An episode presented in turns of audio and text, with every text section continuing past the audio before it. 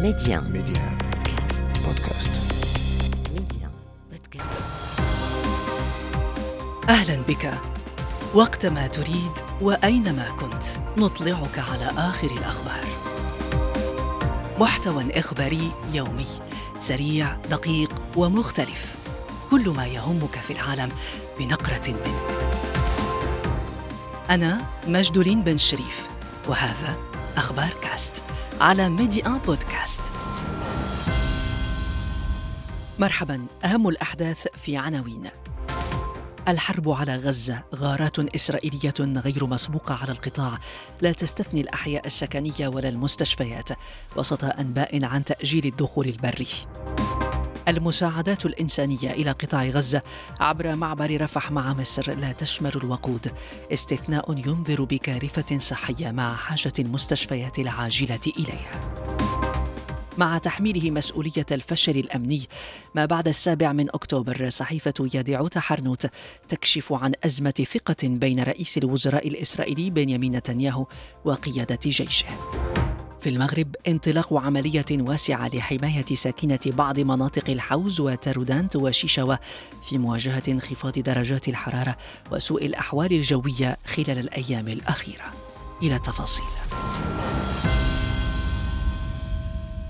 لليوم السابع عشر على التوالي تواصل إسرائيل قصفها المكثف على قطاع غزة. قصف يصل الليل بالنهار.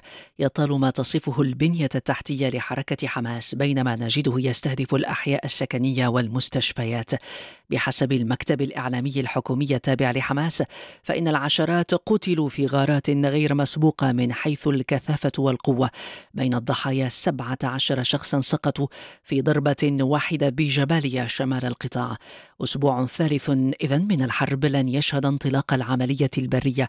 فنقلا عن إذاعة الجيش الإسرائيلي وافقت إسرائيل على طلب واشنطن تأجيلها حتى وصول قوات أمريكية إضافية. معنا من رام الله لمتابعة آخر التطورات الميدانية مراسلنا ماجد سعيد. ماجد مرحبا بك. أهلا بك.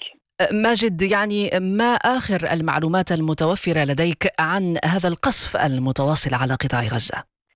يعني قبل قليل قبل أن نتحدث معكم الآن خرج الناطق باسم وزارة الصحة في قطاع غزة الدكتور أشرف القدرة وقال إن القصف الإسرائيلي هذه الليلة وصبيحة هذا اليوم أدى إلى مقتل 436 فلسطينيا بينهم 182 طفلا. وكان غالبية هذا القصف وتركيزه في منطقة جنوب القطاع قطاع غزة. وبذلك يرتفع عدد القتلى الفلسطينيين منذ السابع من أكتوبر إلى خمسة ألاف ونحو مئة فلسطيني وبينهم نحو 2055 طفلا و1120 سيدة و217 و17 مسنا. هذه إحصائيات وزارة الصحة الفلسطينية قبل نحو خمسة دقائق فقط خرج الناطق باسم وزارة الصحة وتحدث عنها. فيما يتعلق بهذا القصف الذي شهدته شهد قطاع غزة هذه الليلة كان العنف منذ 17 يوما حيث صب الجيش الإسرائيلي حمامه على العديد من المناطق. ليس فقط شمال الضفة الغربية التي يركز عليها ويقوم بعملية حزام ناري في تلك المنطقة والتمهيد كما يقول لعملية برية يبدو أنها تأجلت. وإنما أيضا امتد هذا القصف للجنوب حيث شمل رفح وخان يونس وذلك بكثافة أكبر من الأيام السابقة. وكما نعلم بأن الفلسطينيين الذين نزحوا من الشمال توجهوا إلى الجنوب بمعنى أن هناك ما يقارب من مليون ونصف المليون فلسطيني من أصل مليونين فلسطيني هم باتوا في جنوب القطاع وبالتالي الضربة في في جنوب قطاع غزة تكون اقسى وأكثر إيلاما وأكثر ايقاعا في قتلى في المدنيين وغالبيتهم من النساء والأطفال كما نعلم والمسنين ويتواجدون في تلك المنطقة وفي المناطق التي نزحوا إليها في الجنوب. وبالتالي القصف كان كما قلنا هو الأشد والأكبر نعم. منذ بداية هذه هذا العدوان على قطاع غزة. نعم ماجد يعني مقابل ما اعلنه ما اعلنته إذاعة الجيش الإسرائيلي هذا الصباح عن تأجيل يعني انطلاق العملية البرية نلاحظ وفق عدد من المصادر بينها رويترز أن الجيش الإسرائيلي نفذ مع ذلك مداهمات محدودة بالقطاع، هل لديك معلومات عن هذا الأمر؟ اولا فيما يتعلق بموضوع التأجيل هو بطلب أمريكي واستجابت له الحكومة الإسرائيلية. الولايات المتحدة تريد أن تفتح مجال للتفاوض في بشأن موضوع الرهائن في قطاع غزة مثلما تحقق على يد الوسيط القطري وتم الإفراج عن الأمريكيتين. وثاني الأمر الثاني هو مزيد من التحضير من قبل الإدارة الأمريكية وأيضا من قبل إسرائيل و استنتظارا للإجابة على السؤال المهم التي طرحتها الإدارة الأمريكية على إسرائيل ماذا بعد حماس؟ بمعنى ماذا سيكون هناك من سيحكم غزة بعد أن يتم انهيار حكم حماس في قطاع غزة؟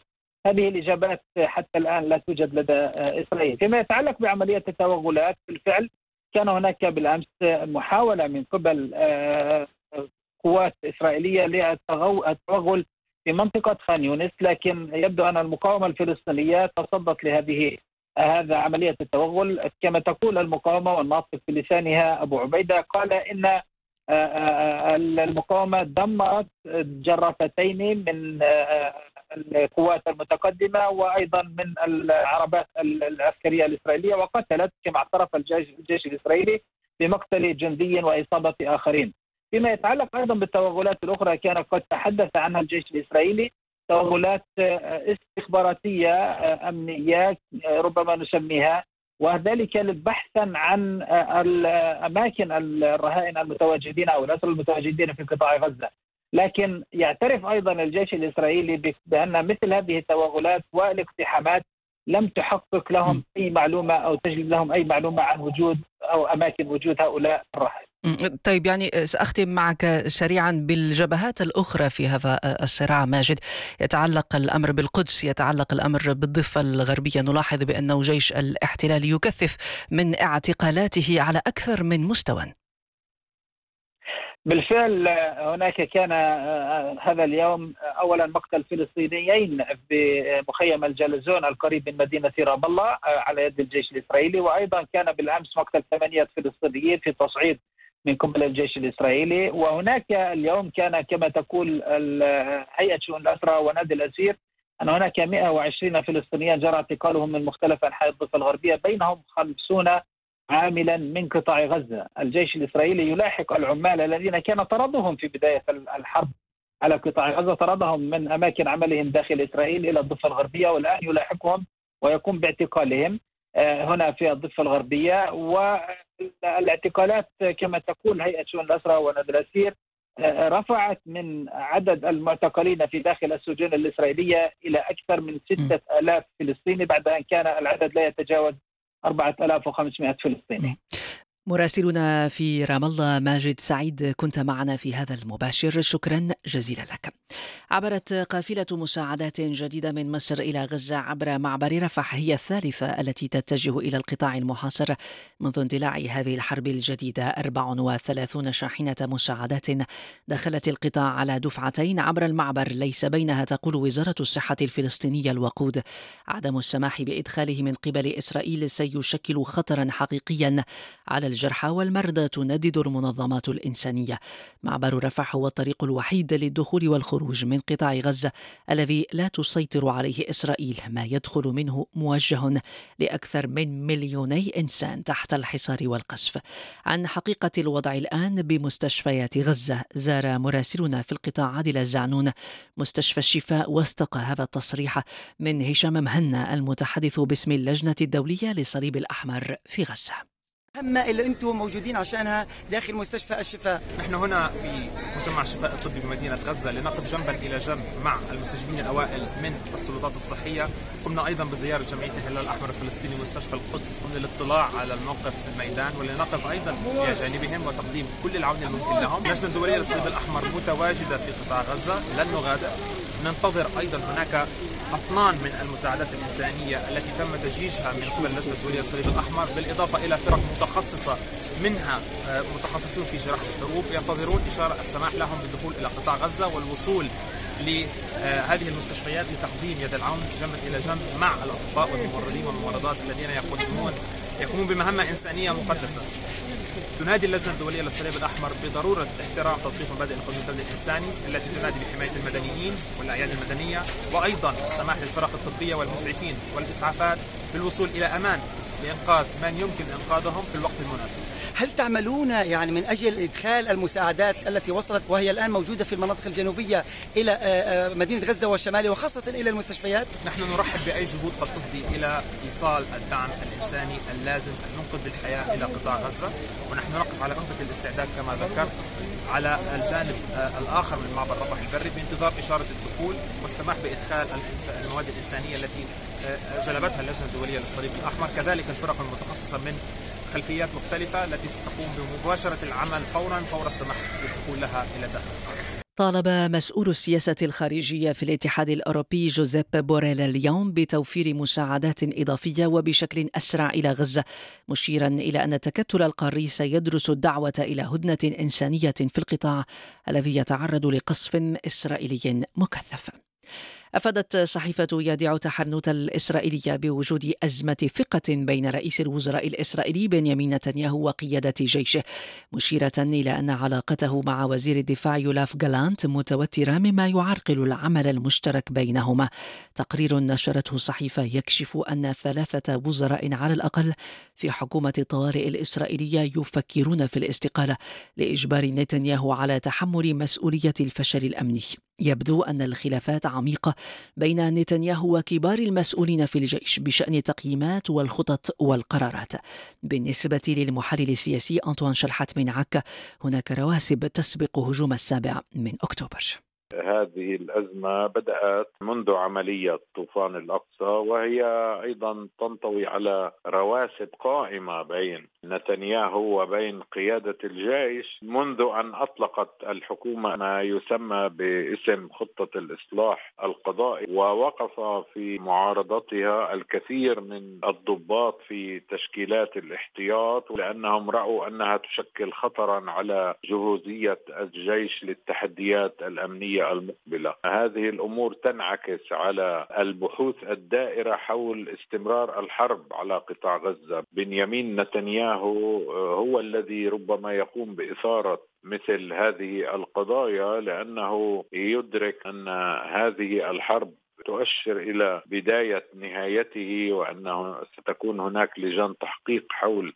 الإخفاق الذي ارتكبته الحكومة فيما يتعلق بقطاع غزة وهو يجهز منذ الآن لوثيقة الدفاع عن نفسه من خلال رمي الكرة في ملعب المؤسسة الأمنية، يبدو أن ذلك ينعكس أيضا على سير عملية اتخاذ القرارات فيما يتعلق باستمرار الحرب التي تشنها إسرائيل على قطاع غزة. منذ نهاية الأسبوع المنصرم تشهد عدد من أقاليم المملكة المغربية هبات رياح قوية مع تطاير الغبار وأمطار عاصفية أحيانا، كما أفادت بذلك نشرة إنذارية من مستوى يقظة أحمر صادرة عن المديرية العمل الأرصاد الجوية. المكتب الوطني للمطارات وفي بلاغ له صادر الليلة الماضية قال إن انسيابية حركة النقل الجوي بمطار محمد الخامس الدولي بالدار البيضاء استؤنفت بعد تأثرها جراء العاصفة. القوية. سوء الأحوال الجوية يطال عددا من المناطق التي تضررت من زلزال الحوج. ما دفع مؤسسة محمد الخامس للتضامن إلى تعبئة فرقها لتقديم المساعدة للساكنة المتضررة. يتعلق الأمر بأقاليم الحوز وشيشاوا وتارودانت. ولتقريبنا من هذا العمل الميداني نستمع لسناء درديخ مسؤولة قطب الاتصال بالمؤسسة من الرباط. مؤسسة محمد الخامس للتضامن في إطار التدخلات ديالها الإنسانية لإعانة ودعم الساكنة اللي تضررت من الزلزال وذلك طبيعة الحال. تنفيذا للتعليمات السامية لصاحب الجلالة الملك محمد السادس. كتواصل العمل الميداني ديالها. بالأقاليم الحوز شيشاوة وتارودانت فبالموازاه مع الرعاية الطبية والدعم النفسي والاجتماعي اللي كتقدمهم المؤسسه عبر التدخلات المتنقلة والمراكز للرعاية الطبية آه، بالقرب. اللي كتواجد باداسيل وثلاث يعقوب قامت المؤسسة بتعزيز آه، المساعدات الإنسانية ديالها في الظروف المطرية وسوء الأجواء اللي تسجلت مؤخرا بالمناطق المتضررة. فهذا تعزيز هذا ديال المساعدات ضم توزيع المواد الغذائية واستبدال الخيم بتقديم خيم مقاومة للبرد وتسرب المياه. وهذه المساعدات هذه أهمت أكثر من 300 دوار تابعة الأقاليم الحوز شيشاوة وترودنت جولة أخبار كاست انتهت أخبار كاست اختيارك. اختر أن تشترك معنا.